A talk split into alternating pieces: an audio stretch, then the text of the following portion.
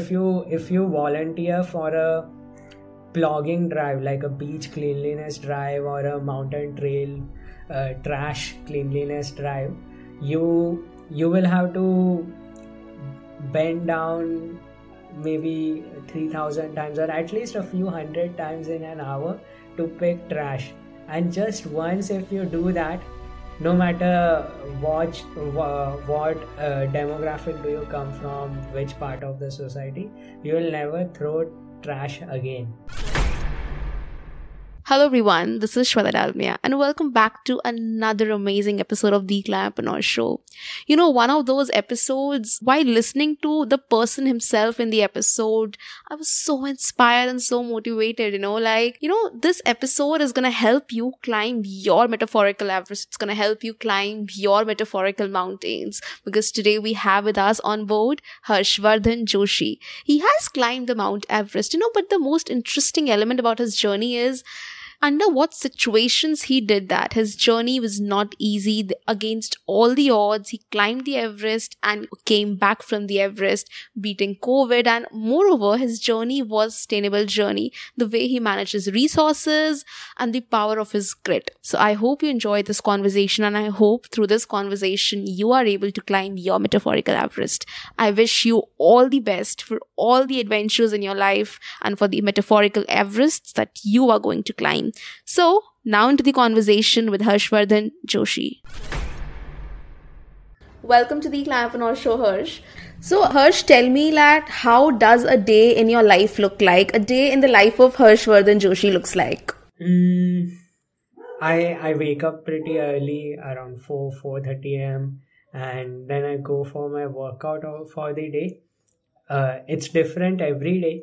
Mm-hmm. So hmm. my life is like a movie uh, and people think that okay maybe i must be trekking every day i mm-hmm. i hmm. definitely exercise and work out every day but it's different every day some days it's mm-hmm. a hmm. steep uphill hike some days it's a long hike some days it's a run some days it's it's cycling some days it's something like yoga just for recovery so that is something which i do but also many a time i have my meetings in the us around those hours so first i attend my meetings at around 4 5 6 a.m and then mm. i hmm. go for my workout i i return uh, around 8 9 a.m depending mm. on the hmm. day and then i get my nutrition i stretch and get ready to kickstart my day i work from 9 to 5 uh, or 10 to 5 10 to 6 in between during the lunch also sometimes i try to throw in a swim but usually i go for a swim mm. at around 4:35 pm 4 days a week I I swim around 1.5 to 2 kilometers uh, depending wow. on the week and the season. And then i then i read to my personal calls other side hustles and stuff like that. So yeah this is what a day in my life looks like. Um, and everything revolves around the goal which i'm working towards. So uh, until everest it was for everest. Now it is for some other mountains or some other metaphorical mm-hmm. everest but yeah i like to keep my calendar full. So you know tell me something that was your day like this like ever since? Or what actually took you to actually create this kind of routine? Because you know like sometimes i also do try these things okay that i have to wake up then read something then i do yoga daily then but you know sometimes just not able to follow it. So how was your like how have you structured this this way? Like it seems so full and it seems like you know i would say a ideal day for anyone that who would want to have such kind of a day.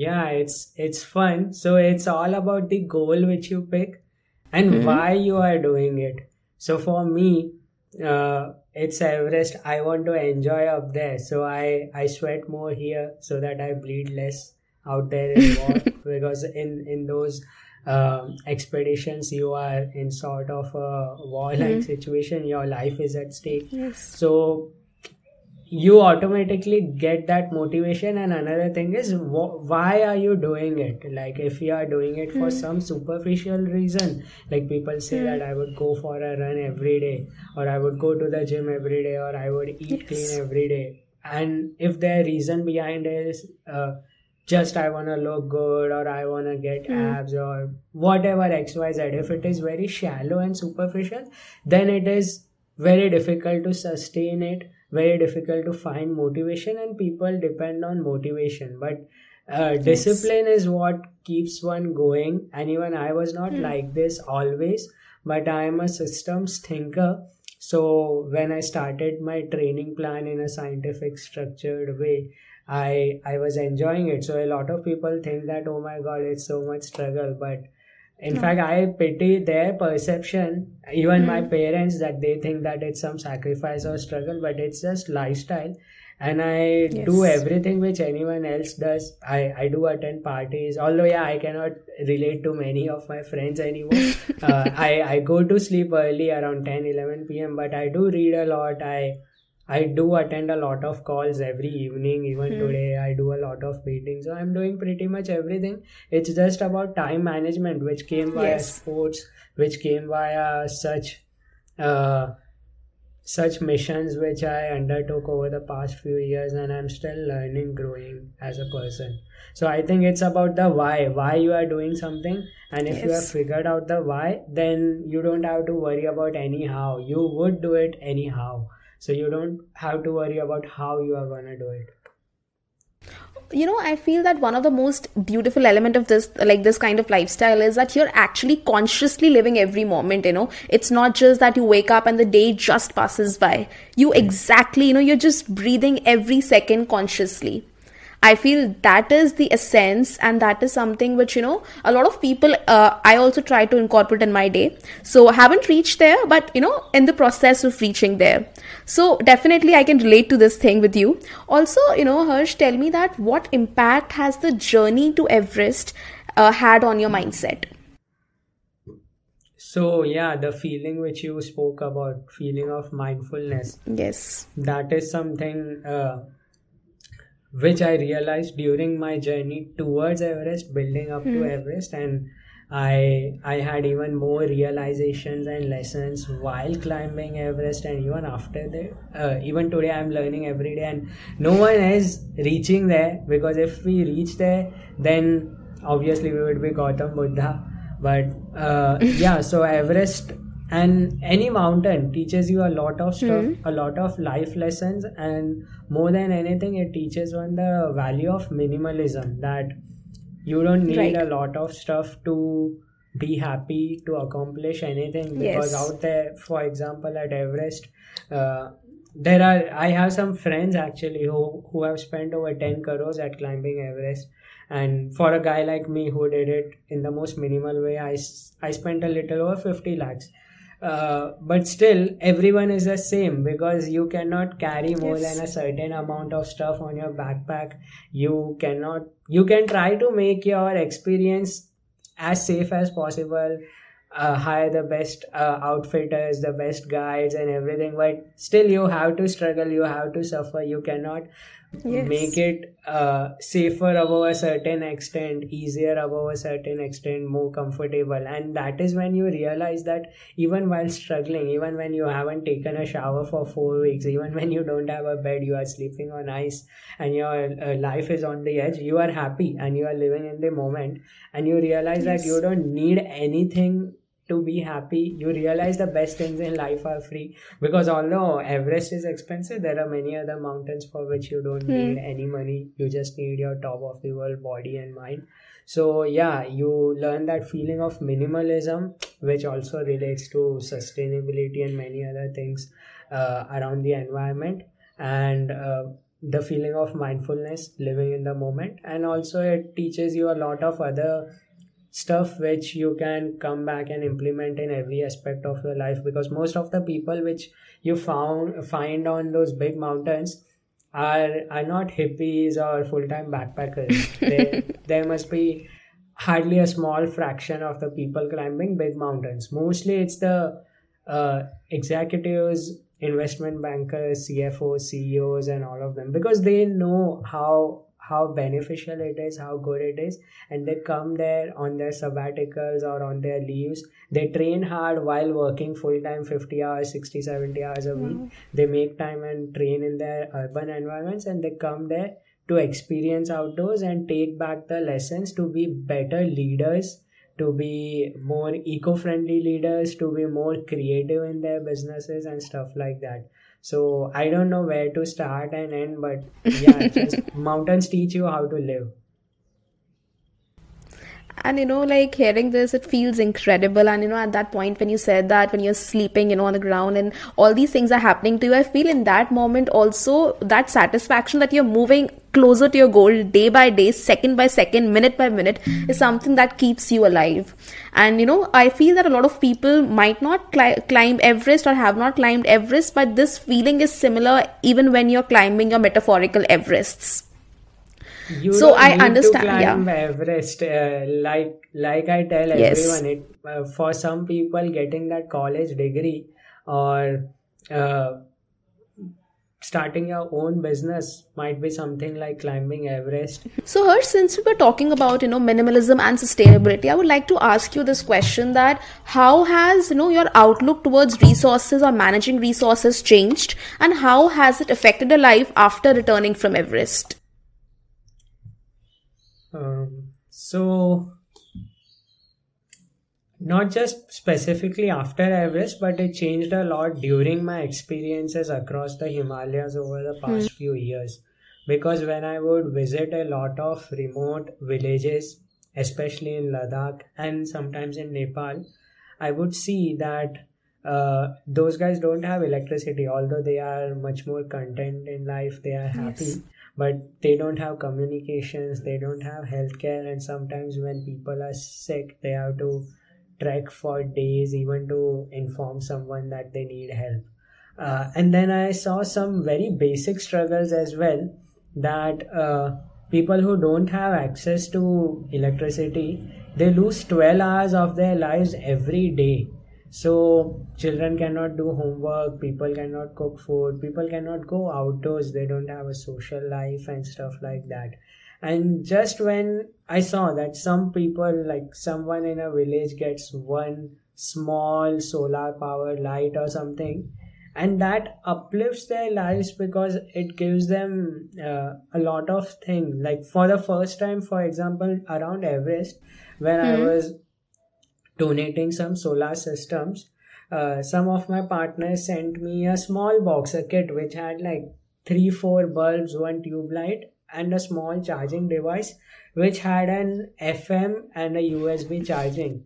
And I was like, uh, I was a little embarrassed. I was like, I'm talking about electrifying villages, and this is something very small. But when I yes. gave it to one person, one of the villagers, the first person I gave it to the first kid, he was so happy. He was like, wow, this is awesome. and then I saw that that radio is the only source of information, education, and entertainment for him. Because of that USB charging, he can have a small basic black and white phone now. Because until now, he couldn't uh, charge it. He had no means to charge it. Now he can use that phone and then he would climb a hill where you get some network, some sketchy network, but still he can he can connect with the outside world. With those lights, obviously earlier because people sometimes okay, people would say get them torches, but they cannot mm-hmm. afford batteries. And let's say one person has one solar torch from somewhere, uh, like after saving for a long time in a household. When one person goes out with that torch to to the fields everyone else is in darkness so this is these are the stuff which i realized while going to the mountains and i realized how important uh, sustainable development is not because of climate change and obviously go, global warming yeah. and everything which i was aware about given my education and everything but also on the socio-economic front how these yes 17 sustainable development goals from the United Nations can help us with a holistic development, obviously, while helping us fight climate change. So, this was one of the examples, and similarly, I, I saw a lot of glaciers melt, I saw places changing in front of me because I go to some of those places every year, including yeah. Everest. So I saw the first hand effects. I saw people suffering like in Ladakh. I saw flash floods, flash floods for the first time.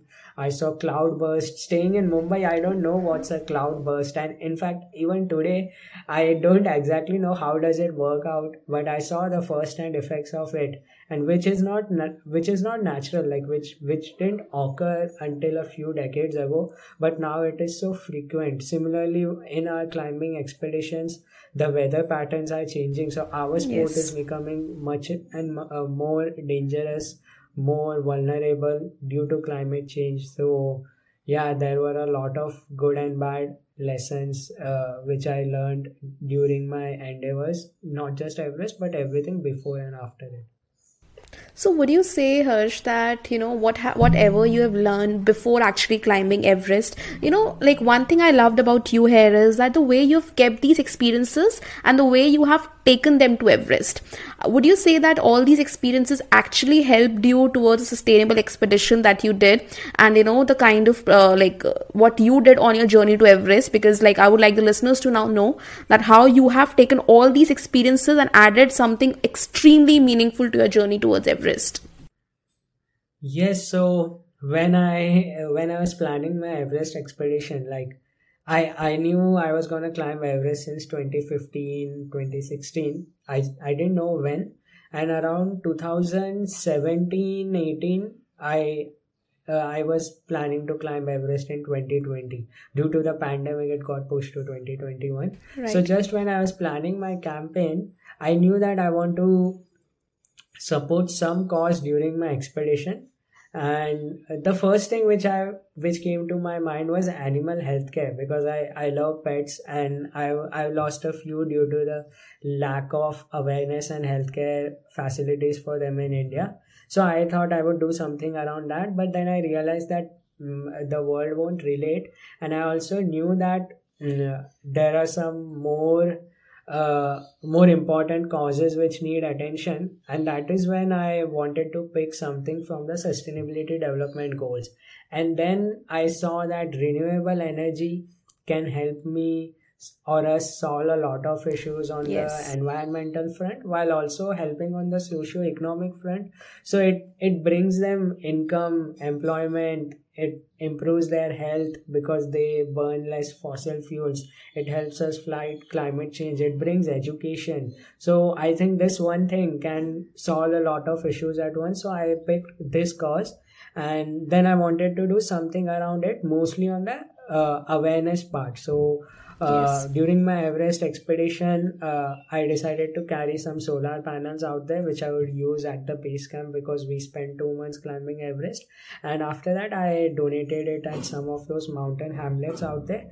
So, uh, not mainly to show that, okay, we saved like a few trees, uh, uh, but with the example, I wanted to educate people and create awareness that, okay, just by switching to renewable energy, in those months we can create a carbon offset which is equivalent to planting whatever xyz like yes. five trees or seven trees if you make mindful choices in your everyday life uh, you can create a much bigger impact while saving money while not doing something extra because we don't have that kind of bandwidth or resources to plant so many trees but just by switching to solar energy or wind or anything you can you can create a carbon offset of planting acres of forest without investing any other resources. Uh, for example a family when i donated some solar panels in some villages in the himalayas we we did this math that a family of four uses around 0.5 to 1 kilowatt system equivalent electricity for which we give them like a 80 to 100 watt panel system. So within one year the carbon offset from that is equivalent to planting trees over 12000 square feet of area. So over 30 years the compounded effect is equivalent to planting 9 acres of forest. So obviously they wouldn't have the space or the bandwidth to go and plant nine acre or even one acre worth of trees and take care of them. But this way they have done much more for the environment. While they also get free electricity they get uh, uh, they get freedom because solar is free for all. So they they can produce as much as they need. And it's it's just a very empowering feeling for even us when we do that and we see change. So these are the kind of examples which i try to put across through my campaign that if i can go clean and uh, take this message to the highest point on earth then they can do much better in their yes. comfort zones uh, from the convenience of their cities and uh, is it what you meant by when you said that the beauty of sustainable energy is it that it democratizes health, education, and empowers people? Yeah, this is what I meant. I believe you read it somewhere in one of my articles. Yes, I do very good research for every interview. so you must be bored now because I'm repeating a lot of stuff. But for the no, I'm not bored, Harsh. You know, because when you read, you just read those words. But now, when you're telling that, there are emotions that are flowing in and you know all these experiences that you're talking about you like i prefer you know re- learning from the person himself or herself. Because then comes true emotions and that is what is like extremely special to me. So Harsh, my next question to you would be and this is something that you have mentioned i really like the way you've explained this point so i would like the listeners to know. Uh, why do you think that everyone should volunteer in a cleanliness drive once in a lifetime so again with this, I will I will try to explain it with an example because yeah. uh, you you must have realized I love examples and relatable stuff. So for example, if you if you volunteer for a plogging drive like a beach cleanliness drive or a mountain trail uh, trash cleanliness drive, you you will have to bend down maybe 3000 times or at least a few hundred times in an hour to pick trash. And just once if you do that no matter what what uh, demographic do you come from which part of the society you will never throw trash again. So that feeling of uh, awareness and enlightenment comes from volunteering. Similarly if you volunteer with any non-profit there are at least a thousand of them doing very good work in the remote areas of India. If you volunteer with them for any cause, especially around environment, you would see how privileged you are. No, no matter how difficult your life seems right now, how how bad the situation feels that oh my god uh, things are not working out. But when you see those villagers those people in the slums or the tribal areas and you see them they smile even with those limited resources when they are not sure about the next meal you would right. realize how privileged you are and you will feel like giving back to the society much more creating much more impact. And that feeling of gratefulness uh, brings a different kind of happiness. So yeah for personal happiness also one can volunteer but even otherwise one would become a much more responsible youth. So i think that is why you should volunteer for ngos uh, for non-profits Definitely. for causes and for fun you get to travel you get to learn culture yeah. and it looks good on your profile your resume so if you are ever planning to take up a job or stand in elections or go for masters or scholarships or anything all these experiences count a lot and you know, like someone was mentioning this earlier on the podcast that once you actually start doing these things, right, just take the first step and that green muscle in you, it starts strengthening. So when you like say, for example, go for picking the trash, maybe the next step you would think that not to throw it. The next step would be, okay, let's make choices with something you actually or not need. Then it could be about clothes. So I think it's just the green muscle that just keeps on strengthening day by day, minute by minute exactly because i i re, i came across this thing just two weekends ago when we were organizing a solar camp at three villages which we electrified through project chirag and there okay. one of the guys from iit came and distributed 100 solar cookers very simple solar cookers to 6 7 year old kids and the motto behind them we explained them the science behind it for three four hours and we made them cook on it. So it was not about they making it making the use of it and using it for years. But the goal was that even if one of those kids is inquisitive and tomorrow might become APJ Abdul Kalam and might Right. make something much more efficient. It's all about creating awareness and igniting that green muscle which you spoke about. Like I, I really like that word. So yeah, ig- igniting that curiosity, that feeling, uh, bringing that awareness. So I think yeah, awareness is the biggest cause or biggest way to support any cause because Yes. uh, rather than just one person doing it trying to create impact now like i have an audience of 200000 people and millions of people read about my journey. So i tell them that i did nothing but i just tried to champion the cause and Right. it at least uh, starts the discussions because of which the industry would grow and a lot of things would improve hopefully in the near future Definitely, and you know, like collaboration is the key because we all have to do it together. I feel, and you know, the credit for the green muscle thing goes to Poonam Bir Kasturi from Daily Dump. She was a person that actually mentioned this thing to me. So you know, Harsh, there was this one more thing which I found really interesting when I was like uh, reading about it and looking for this. So this was about impact tourism. So somewhere you mentioned that you know the impact, the growth of impact tourism could be beneficial. I want to know from you that why do you think that the growth of impact tourism is beneficial? And also for people who do not know what impact tourism is please break down the word for them. So, impact tourism means going to a place, let's say some place like Ladakh, and not just contributing to the economy, but leaving it better than we found, or at least not Yes. damaging it. Uh, because as uh, an outdoor professional, we are taught leave no trace LNT principles by some, by some US organizations.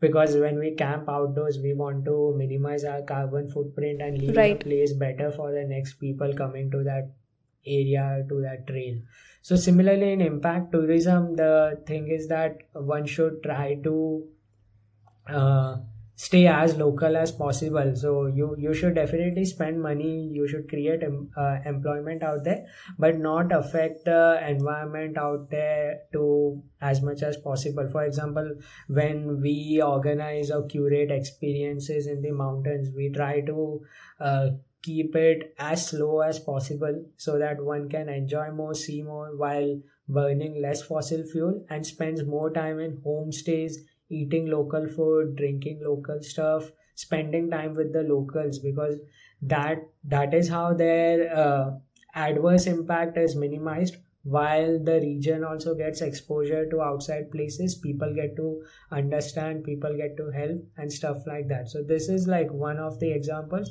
But even otherwise when we go to places like everest uh, you are really helping the economy out there because they don't have any other sources of income. So a lot of people uh, are uh, like are misled by the western media that going and climbing mountains is bad bad for the mountains bad for the people or anything. But when you go to the valley you would realize that those people are climbing mountains so that their kids can go to school and all of them are grateful that hey you are coming here. They obviously tell you that please don't consume plastic. Please don't uh, please take your trash bag. Please don't dirty our water drinking water sources or anything. But they want that employment. And the way this can be solved is through impact tourism. Like how we did. Like we went there we spent money we gave them employment we did some cool and fun stuff and we also tried to uh, attach a cost to it through which we raised funds and uh, tried to improve their lives. And because of us they are very grateful that today they can have light at their place. They they can have income for the rest of the year. They don't have to worry about survival and stuff. And their kids can go to school so that they can take up an average job in india or in in some other nation in the future if not nepal that's incredible and you know like uh, is impact tourism somewhat similar to ecotourism Yeah, sort of. So, ecotourism mostly emphasizes on the environmental part, okay not the social part or not the mm-hmm. economical part. Ecotourism is mostly uh, around showing people the environment, but not okay necessarily in a sustainable way. You know like i have had the opportunity to experience this thing. So while we were like in an entrepreneurship program in france so we were staying at a farm in toulouse where we used to do WWOOFing activities. It was a very local uh, like a local farm and we were staying at the you know the guest's house and there we used to mend all these things like you know the tables. We used to plant. We used to you know create uh, yarns and everything. And that experience was really wholesome. Something that i haven't experienced in my life. Like that was a one lifetime experience and it just adds something to you i feel also you know like i would like to know from you since you have traveled mountains mountains are your place have you seen the effects of climate change there? And what are the effects of climate change on mountains on the people who live there? So what has been your experience? About climate change i can give you an example from my recent experience at everest. Like there is this section called the khumbu icefall which is a flowing river of ice at the khumbu glacier it is the most dangerous part of Everest. And until last year, like in 2020, nobody climbed, but until 2019, people would take four to six hours to cross that section. And this year, the crevasses were so so much wider, and the route changed so drastically due to climate change and global warming that it was way riskier. And we took 10 to 12 hours to cover the same route, uh, to cover the same distance so this is one example. Similarly, when I was at one of the lower villages in the valley, when I was at Lobuche and when I was going from Lobuche to Gorakshep and Gorakshep to Everest Base Camp, these are places around that glacier, Khumbu Glacier, and I could see that the glacier is gone, uh, is melted and retreated by at least 100 meters, maybe much more. And I was there in 2019. Similarly, at Ladakh, also, I have seen glaciers melting, vanishing literally because I have been going there since 2016 every summer. And I, I've seen years when there is excessive snowfall, when there is no snowfall, when there is rain. So people here uh, might be so. Uh, so unaware that okay how rains can be bad but they are bad in such cold desert regions where where it is not a part of the ecosystem.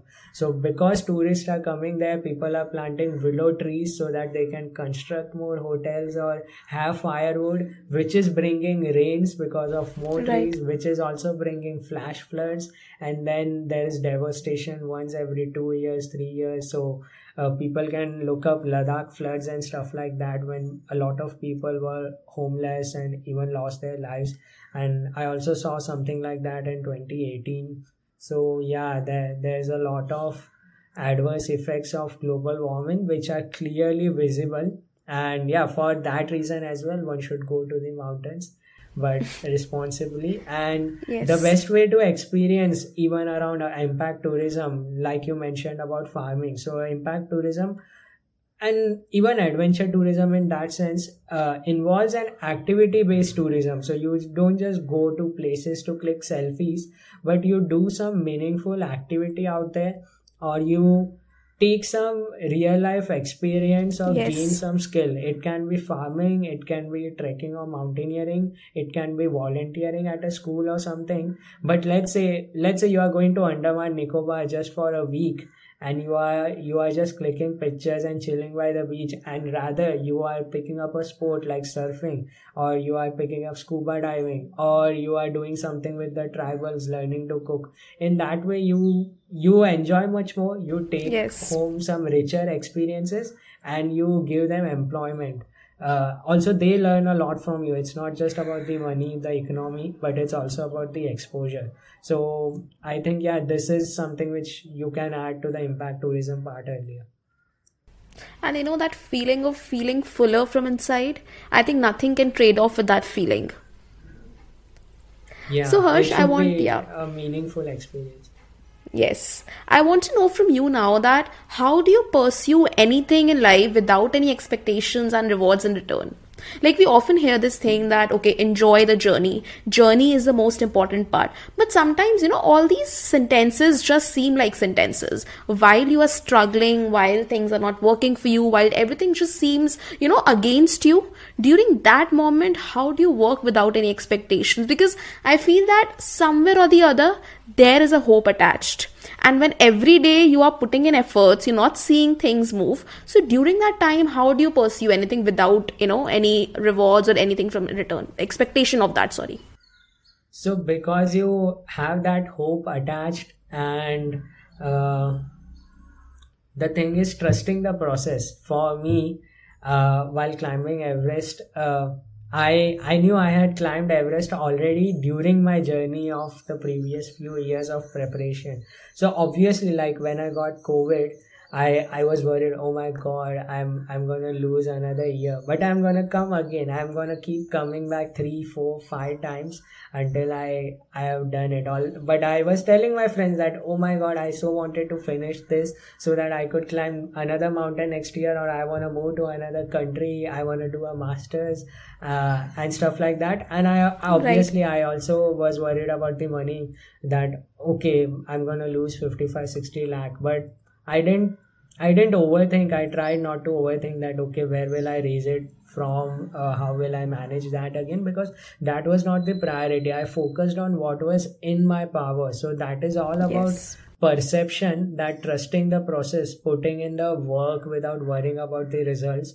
And I think it comes on long term goals. That's why I tell everyone that set some long term goals and milestones around it. So when you when you are in those long term goal journey you are already a winner in life and then you won't be taken aback by these setbacks which are not in your control for example right. we are we are marathon runners so we don't expect any results in 3 months okay mm. oh hmm. my timing didn't improve or i'm unable to run beyond 2 kilometers or whatever because you know you are working towards a long term yes. goal uh, so I also started from nothing. For example, a lot of people who meet me now think that I was always an athletic or outdoorsy kid, but I I did not run yeah. even hundred meters in my entire life until I turned eighteen, and I uh, so and then I climbed Everest. I I worked towards it. So similarly. Uh, this is the thing and second thing is that during everest this is something which i learned at the top of everest that a lot of people are too too focused on the goal too focused on the result that they miss out on the journey and then you realize uh, on reaching the top that okay uh, maybe this was this was not worth it or this was not the highlight so for me right. i i knew that uh, the top was eh, for me it was not about me but something much bigger uh, and something about many others. But i have seen a lot of other people feeling lost because even for me one thing is true that reaching the highest point on earth was not the happiest moment in my journey. It was the small big wins.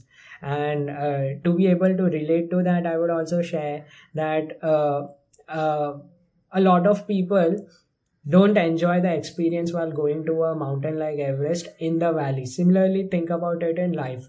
But when you go above base camp to the highest points, there is just snow there are no flowers. The flowers are in the valley. The view is in the valley. Yes. the lessons are in the valley. And on reaching the top of the mountain they they want all that but reaching on the top is lonely. And just on reaching the top of the mountain you realize that okay there is another bigger mountain to climb. And then you they think that they want immediate results so they think they want to zip line from one mountain top to other which is not possible. So you have to go again from the valley and enjoy that journey in the valley while going down because life is a roller coaster ride. So there will obviously always be setbacks and everyone feels anxious. While i'm saying this i would sound very motivating and i am a motivational speaker but trust me 3 days a week even i wake up in anxiety but it's okay. It's the discipline and the long term goal which keeps us going do you think that you know when you said that thing that everything is in the valley or if we just see in the other sense that everything is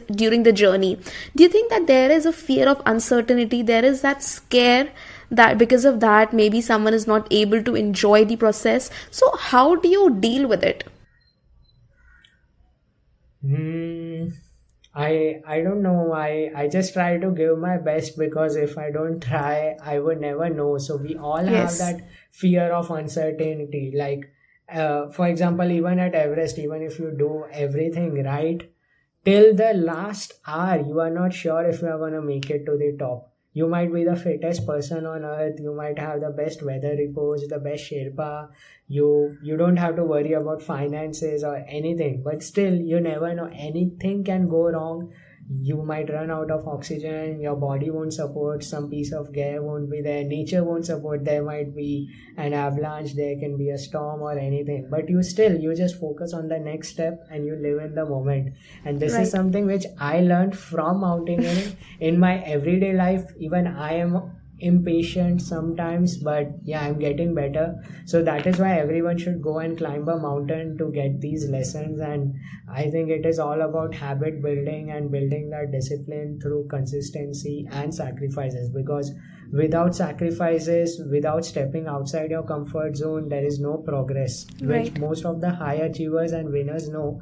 That is why they face the same setbacks and anxiety but it's all about how they react towards it and does that mean when you said that discipline your will to suffer? You need to have like because even in entrepreneurship, if I have to say, they say that you need to have a very strong heart. Every day something might happen, but you still have to get up, you know, bounce back and just do things. So in your context also, like because you mentioned this thing that discipline your will to suffer, what would you like to add to it? Mm, I I'm not sure because that statement itself is like so wholesome for me uh, that I don't know how to elaborate it. Yes. I would say, suggest people to wait for my book, and there from my journey, maybe they would. You're writing a book. Yeah, I'm writing a book, so they would be able to connect the dots somewhere uh, and i think it all comes to the same idea that if if you are really serious about that goal and if you know why you are doing it then all the sacrifices would be worth it it won't even be suffering it would just be a part of the process Okay. So, Harsh, my last question to you would be that share with me one experience from your journey to Everest or your journey while returning back from Everest where your courage to continue your willpower was put to test.